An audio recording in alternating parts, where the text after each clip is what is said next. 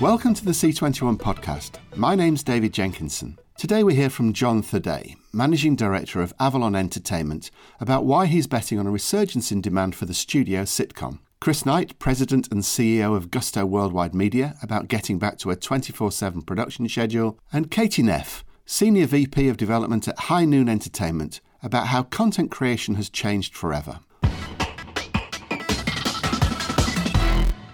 Jon Thoday is Managing Director of UK based Avalon Entertainment. The comedy veteran spoke to Nico Franks about why he's betting on a resurgence in demand for the studio sitcom over the next few years, the uphill struggle producers face trying to fully fund shows from a single broadcaster these days, and why that's bad for bleeding new talent. He also gives us his take on the likely return of BBC Three as a linear channel, five years after he campaigned strongly to have it saved. Comedy is at its best when it and when it kind of entertains a significantly large audience. And a lot of single camera sitcoms are great, incredibly well received critically, and also um, loved by, rightly loved by lots of people, but not by, if you like, significantly big audiences. So if you look at where drama was 20 years ago, it was widely regarded that drama, with the exception obviously of the returning, you know, soaps and things like that, was fairly niche. Now drama is the opposite of that. There are lots of dramas that deliver a high quality, but b to big audiences. So I think that it's in a very good state with respect to the catastrophes, the breeders, the um, obviously, you know, the work that Phoebe Waller-Bridge has done, etc. So there's significant health, but in terms of entertaining a large audience, I wouldn't say it's where it was um, in its heyday. And I, I'm hoping very much that that will change. What do you think might help it change? Because obviously, I suppose the fragmentation of the of the the broadcast industry in terms of how many channels, how many platforms there are to watch things now, um, is has been a big part of that erosion of the audience, or would you say there's there's other things that have happened as well? I, don't think that's really what's eroded the audience. I think it's what um, has been developed and what people have chosen to produce and or commission. So it's just a cyclical thing. As I say, 20 years ago, drama was in a similar situation where there were well liked um, and well respected, fairly niche dramas and now, as I say, you know, you can point to some, you know, very big ratings hits, which also have high credit, you know, like Night Manager, etc. And um, so I, I just think it's a cyclical thing. And my hope is that one of the things that may come out of Corona and the period we've been in is that people will be looking for something which is lighter. And um, you know, obviously, we we produce not Going Out, which is the longest running studio sitcom in fact, the longest running sitcom on British television, is also one of the most popular with audiences. And I think there is a world there that is underserved, which is, if you like, the bigger, broader audiences. Uh, I, I also feel that the studio sitcom is underdeveloped and underproduced at the moment. And it doesn't just mean for BBC One. I don't think, think there's any reason why studio sitcom can't be on BBC Two or BBC Three or Channel Four and or on net. And I think that there is, for me, though studio sitcoms often deliver a bigger audience. So I, I think it would be good to move towards more out and out comedy and not just single camera. Although I love single camera comedy dramas as well, but I think a broad palette is what you want. I'm not really any more worried about studio sitcoms than I was before because there aren't really very many. Um, and it's one would hope that um, the situation with the virus is the thing that will eventually be overcome. And developing a new show takes time anyway. And I, I just feel like, um, as I say, I like it very much when comedy plays to a big audience. And I think that, that, that studio sitcom is one of the things that does do that. And it'd be good if some of the great comic brains thought in that direction, as well as in a single camera direction. And actually, the truth is, it's significantly difficult to produce single camera shows at the moment. So I think the, you have there are different issues. Studios have issues, single camera shoots have issues, and um, I, I in my brain I'm thinking, what's a good project, and I hope that we'll find ways of shooting them um, post Corona. And without getting too bogged down in the semantics, so would you class a show like Breeders as a sitcom, or or would you describe it more as a comedy drama? I'd say it was a comedy drama. You know, really good comedy drama. I'd say Catastrophe was a comedy drama. Um, and you know, also we, you know, I love both shows. Mm-hmm. And it's, uh, both of those shows are obviously been made with US partners. So has, has that got something to do with that shift towards slightly more, yeah, the, the, the more drama side of things? No, I wouldn't say so. I think I think that's much more to do with funding, because um, neither show could really have happened without a US partner, and I think that um, it's great to be able to have US um, money in UK shows. It's great with breeders to be making a single camera show set in London for a US audience as well as a UK audience. And neither show was conceived as a UK US show. We just thought, catastrophe, that's an interesting idea for a show. Let's see if we can make it happen. Breeders, Martin came here with an idea. I thought that's an interesting idea for a show. Let's see if we can make it happen. It wasn't driven by a desire to do a UK US show. I think that that said, in a way, the fewer funders you need for a show, the more creative you can be. And it's the funding model is a, is concerns me more for British sitcom than does um, the virus, because the direction we've ended up going in with respect to drama is everyone is focused on international co-production. You can do it in comedy for some things, like Breeders and Catastrophe, but you can't always do it. And we certainly couldn't have done it with not going out at the beginning. It needed to be funded solely by the BBC. And today, it's much harder to get a show funded solely by one organisation, which is to some extent anti-creative, unless you're like lucky enough to be working with very significant stars like Martin Freeman, Simon Blackwell, and Chris Addison, where they've got they're kind of they're heavy hitting enough to have multiple buyers who who might help fund the project. If you're doing something entirely new, or somebody like Lee Mack 15 years ago wanted to do a studio sitcom when actually no one wanted to do them, uh, you you could go to the BBC and get it funded. It's actually now very hard to do that, and in fact, if you speak to them, they're basically saying you need to find money from elsewhere. And that is kind of anti creative. You really want to be able to find a writer who's interested in doing whether it's a single camera comedy, a single camera comedy drama, or a single camera um, drama, or frankly, a studio sitcom. Um, you want to be able to go and say, that's a great idea. We've only got to persuade one person to do it. And for new talent even more so. Because with new talent the chances of being able to piece together a number of different buyers are quite slim. Unless you start associating well-known elements and that means that the voice the new voice that you might want to work with is harder to if you like flourish. So there is a problem in the funding model with respect to what i would say are surprise hits and the history of comedy says that a lot of the biggest shows have been like that. It's one of the things that sets the UK apart. It's actually one of the reasons that the U- US looks to the UK. Now they're they're pretty open to projects. They are sometimes open to projects with newer talent, but usually only if they've been an award winner at the Edinburgh Festival or there's already got a buzz going on BBC Three or something like that. But the inability to fund shows solely, I think, is a problem. So I suppose, in regards to that, the show you're doing with Rose Matafeo um, with HBO Max, because obviously she's very well known on the comedy scene, had that great show at Edinburgh um, a couple of years ago. How, tell me about a bit about how that show came about, because that's with HBO Max, isn't it? A, a relatively new streaming service. Well, we had, it, well, the the origination of that was we had taken Rose prior to her winning the award in Edinburgh, we'd been to Channel 4 and the BBC to develop. We developed a show at Channel 4 and we were developing Starstruck with the BBC. And it was sort of moving along. Then Edinburgh happened and she won the award, and that gave the kind of elevation needed to get the US sort of interested.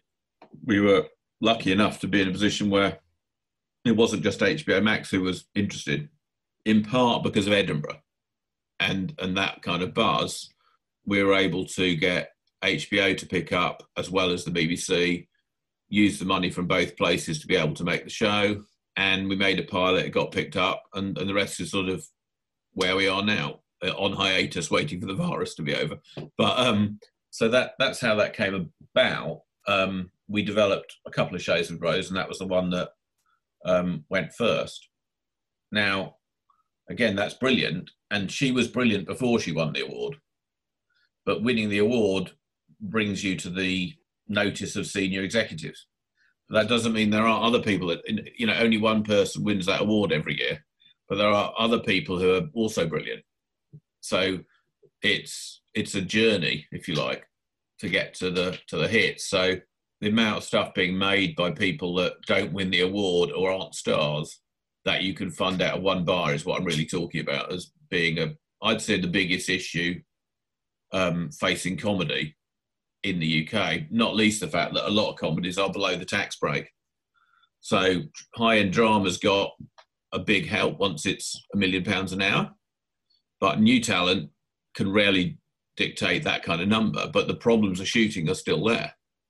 So the fact the tax break is great for bringing work to the UK and helping high end projects be produced, but it it perplexes me that it doesn't apply to new projects. I can understand why they didn't apply it to things under a million if they were returning series, because obviously no one needs to support the soaps. But I think anything new does need to be supported, and particularly UK facing programming. Because actually, out of out of an interesting idea, you never know whether it's not going to be whether it's going to be an international hit or not.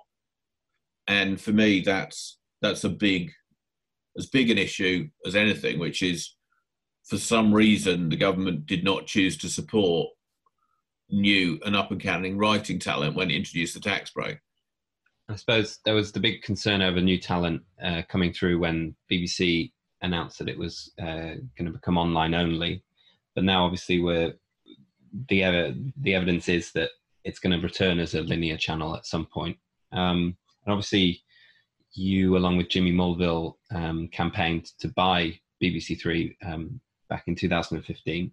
So, do you feel vindicated by the return of BBC Three as a linear channel? Well, the, the campaign to buy, as you know, was to really try and persuade the BBC to not shut it down. Um, although we would have bought it had they let us. And um, uh, vindicated, that's for them to say.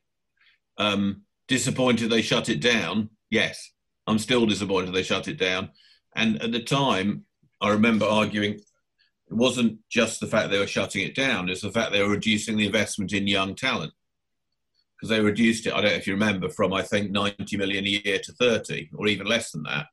And I felt that it was an insane decision by the BBC to reduce investment in the future, particularly when you've got organisations like Netflix round the corner who are actually funding the high end talent no problem. So the idea that the BBC would cut, cut off the lifeline seemed to be bizarre.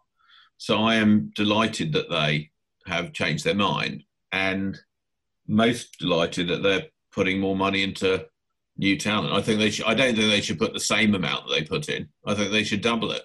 If they want to fix the problem, they need to really heavily invest. And, you know, that's that hasn't been all they've done was put it on hiatus for a few years.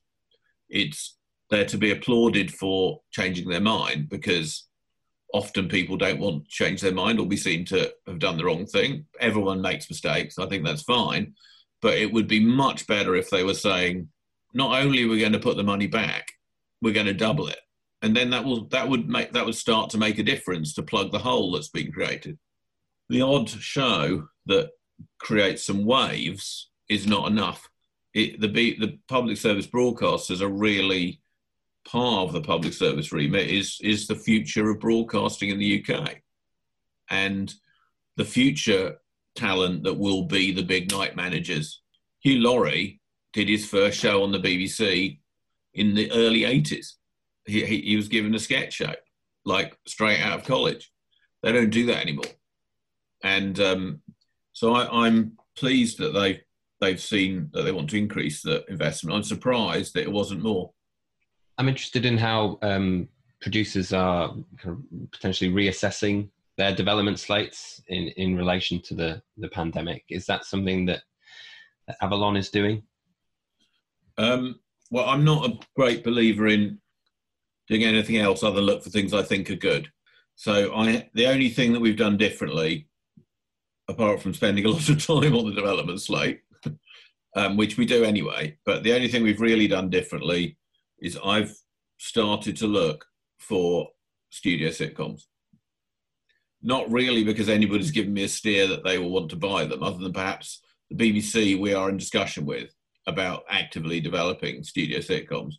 And they've been supportive in that, which I'm pleased about. But just because I my gut says there might need to be more of it. And I like it. and it'd be nice to attract some of the people I think could write studio sitcom back to studio sitcom.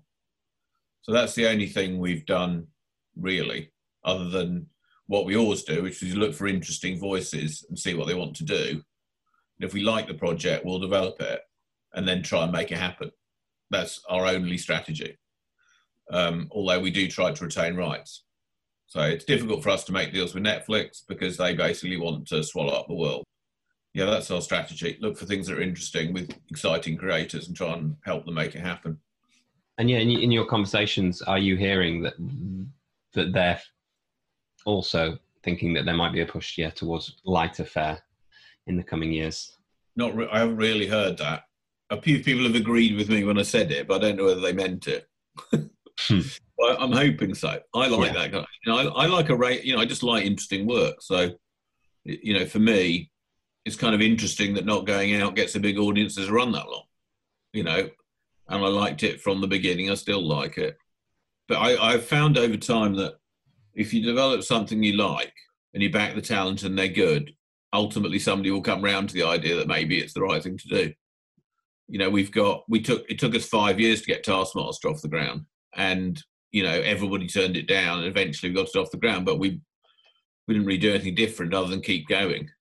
And my my personal and our company strategy is to find things we like and keep going until we find enough other people that like them and then maybe maybe we turn out to be right in the long run and obviously sitcoms have been in the news quite a lot in the past few weeks um, in the aftermath of um, all the black lives matters protests and certain broadcasters and platforms kind of reassessing certain shows in their libraries what did you make of all that and do you think yeah there's that some were justified and some weren't. Yeah, I'm interested to hear what you thought of it. Well, my main thought is that the attention that the world is now putting on Black Lives Matter is completely brilliant.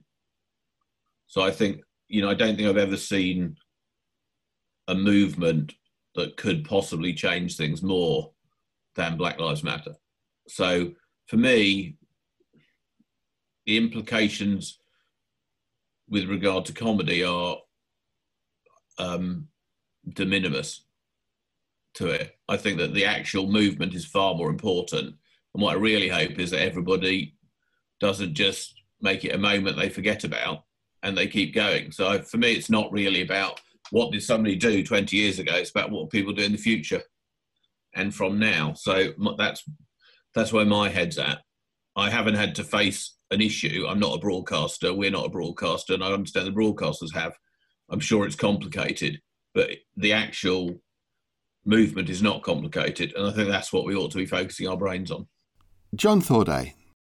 Chris Knight has spent the past few years building independent culinary specialist Gusto Worldwide Media into a channel, production, and distribution business. He spoke to Clive Whittingham about how he's navigated the past three months not being able to produce content for his own channel. Back in production for the first time this week, he's looking forward to getting back to a 24 7 schedule that's taking 50% longer to produce. He also considers how the event circuit will return in the coming months. My name is Chris Knight. I have the pleasure of being the president and CEO of Gusto Worldwide Media, which in turn owns Gusto TV. In 2018 and 2019, we devoted significant resources to setting up Gusto as a linear streaming channel all over the world. Uh, we're on subtitled in Chinese in, in Singapore, we're on in uh, Philippines, we're on all over the United States on multiple platforms and in Latin America dubbed into Spanish. So that was the setup from 18 and 19. And 2020 was supposed to be our big breakthrough year where um, ad revenues, we've, we've stood up our own ad server. Uh, we're on multiple platforms in multiple continents. And then the virus hit. And the crazy thing, of course, is that viewership is at an all time high. Our social media engagement is through the roof. However, uh, advertising revenues have not kept pace with viewership. So we're kind of dressed and ready to go to the prom as a global broadcaster, a uh, you know um, a brand builder, and a content producer.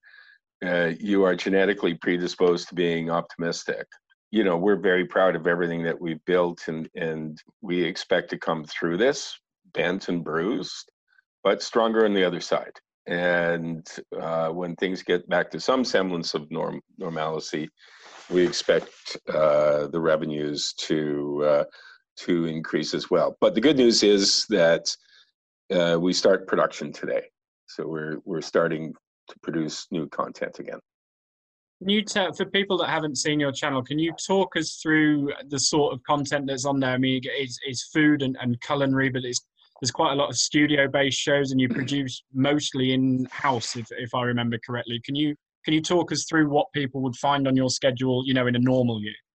Sure. So Gusto is a bit of a white buffalo in that we produce everything that is seen on the channel, every single television or every single show that you see we produce ourselves. Half of our programming is shot in our state of the art facility um, in studio, and the other half is shot in the field, depending on where the stories are. For instance, right now, literally quite right now this week, we were supposed to be shooting in Singapore. But that's not happening this year, and we were supposed to be shooting in um, in Brazil um, in the fall and we have a couple of big field productions uh, that were slated for Toronto that obviously are not going to happen now. So everything that we do, we produce in house, and it is all food food shows, cooking shows, travel shows, anything that's not a contest or a game show, which is what the other guys do, we do it. Um, and typically we skew about 66% female, almost 40% of our audience is under the age of 40. Um, yeah, so we are um, the best food channel in the world. And how much of that were you able to continue with uh, during the pandemic? Well, we, you know, we had stuff on the shelf that we had produced, and we had stuff, uh, other shows that were in a post production cycle. We'd finished shooting them, but we hadn't finished posting them. So, like the rest of the world, we stopped production at the beginning of March and uh, that came to a grinding halt then. But we had we had content that we were ready to put up anyway. From a purely practical point of view, traditionally viewership numbers are down in January, February anyway, um, and and start to come back up in March. So so we we fiddled with the schedule a bit. We had con- new content to put up, but now we're back in production and I think uh, if not the first in in the country, certainly uh, in Ontario, we're the first production company back. So we're very excited. There's a buzz in the building, that adrenaline rush you get when you're about to uh, to make something new. We're in a bit of uh, a fortunate spot in that we have built we've built our own studio. So uh, we're a self-contained, single-purpose facility um, and uh, that's been on lockdown for the last nine weeks. The second thing is we've increased all of our production budgets, uh, shooting time by 50%. So we've added 50% more shoot time per episode. It's a significant expense, but by doing that, we can slow everybody down. television is a rush and we have a lot of really creative really focused people and you know when you're in the thick of it and you're doing a job and there's a buzz in the studio and everybody's running around you can forget to put a mask on or you touch something or you pick something up so by increasing the production time per episode it allows us to slow everything down uh, for instance camera operators will now be responsible for all their own gear so we've done away for with the camera assist right? So when you got to change a battery or you want to change a lens, you got to do it yourself, and you're totally responsible for your own gear. Uh, obviously, the um, small details like craft services and things have changed dramatically. Uh, we've set up wash stations everywhere, and you have to wear a mask to get into the building. So those are a, a bunch of the changes that we made. We made the green room for the talent is a secure spot room. Uh, only the talent um, and um, uh, wardrobe get into the green room. Uh, we've changed traffic flows patterns in the building, and everybody has just got to be more aware of everybody else. We have a big show called DNA Dinners. We, we were supposed to shoot our second season this summer in Toronto. Uh, first season's done exceptionally well. So but it's a big show and it's got multiple crews that go to five different locations over the course of a seven day shoot period uh, we had to push it to 2021 in good conscience i can't plan that. I mean we're we're fortunate in that we only produce content for ourselves. So we we're both a broadcaster and a producer.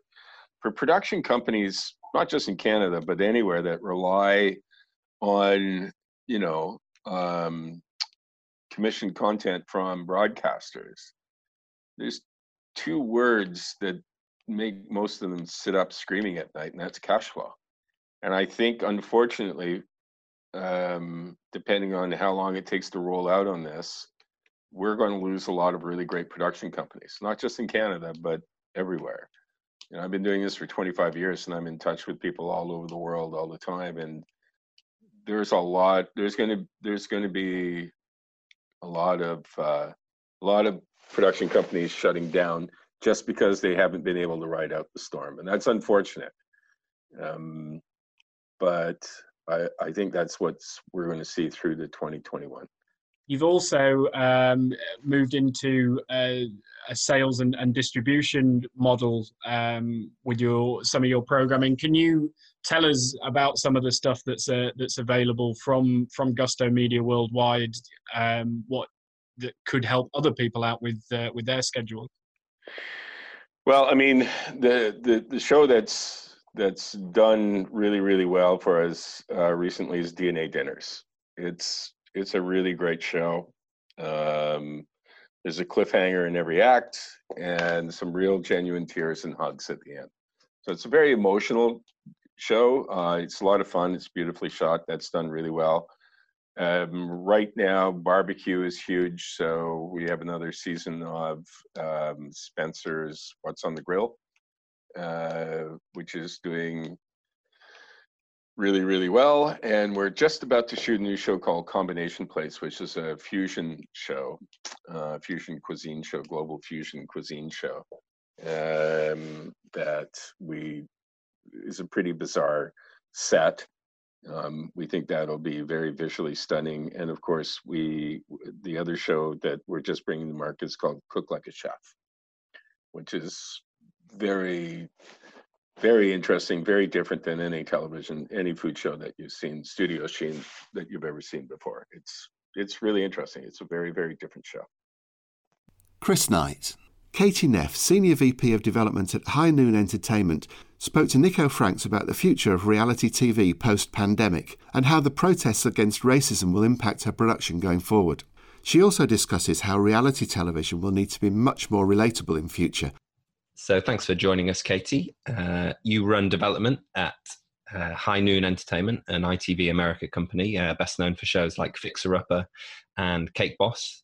And it does seem like there's an opportunity um, being presented by the current situation we're in for reality TV, given that we're seeing a lot of broadcasters um, having to pause production on scripted, but also sometimes pausing commissioning of scripted as well. So, could we potentially be seeing a boom in reality TV content? You know, I definitely think we could. It's it's quicker turn programming for sure, um, and dependent on the format, but generally it's a much smaller footprint from a crew perspective, and we can be a little bit more nimble as far as that is concerned.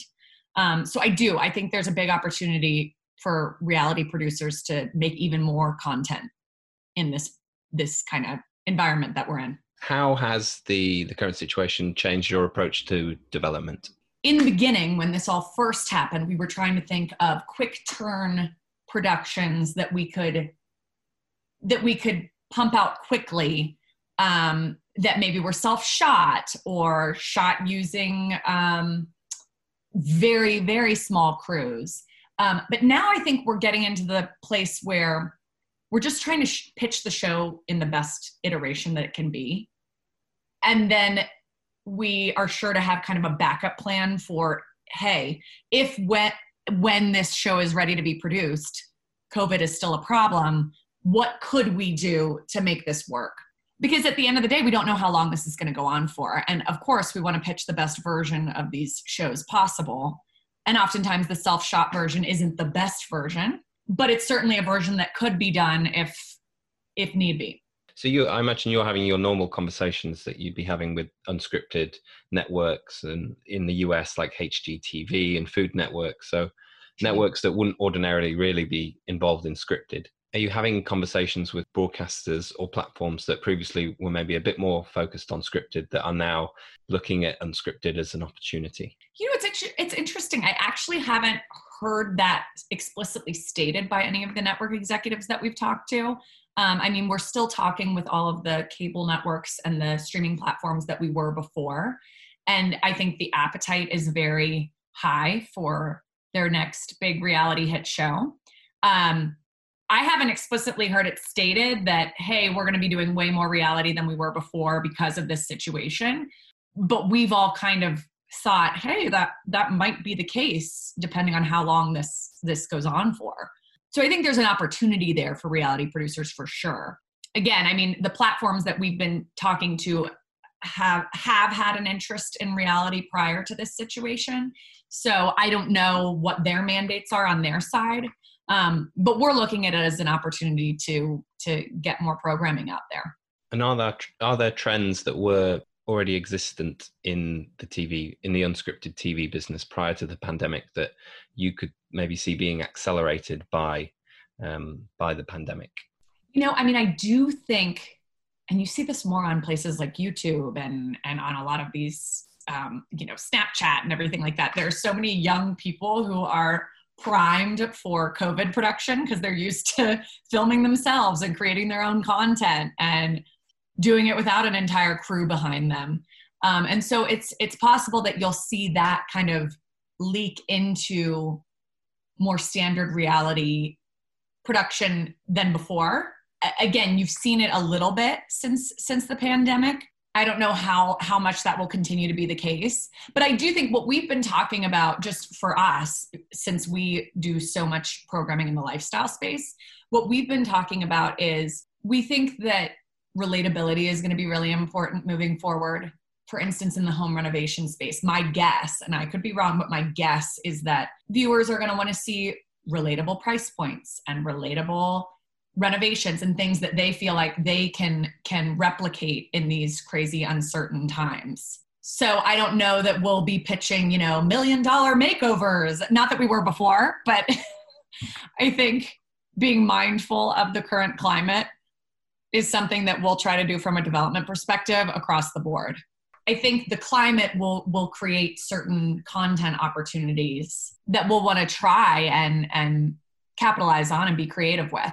Some of our series that we're now starting to ramp back up into production do just by their very nature have smaller scale crews um, and local crews that don't require travel. Um, so that's been interesting trying to ramp those shows up first.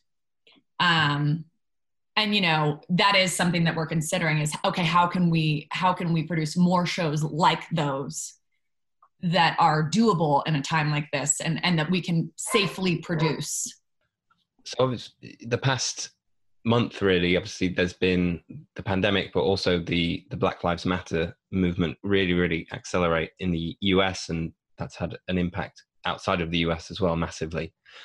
Do you think the reality TV industry needs to reassess how it's portrayed people of color um, in the past?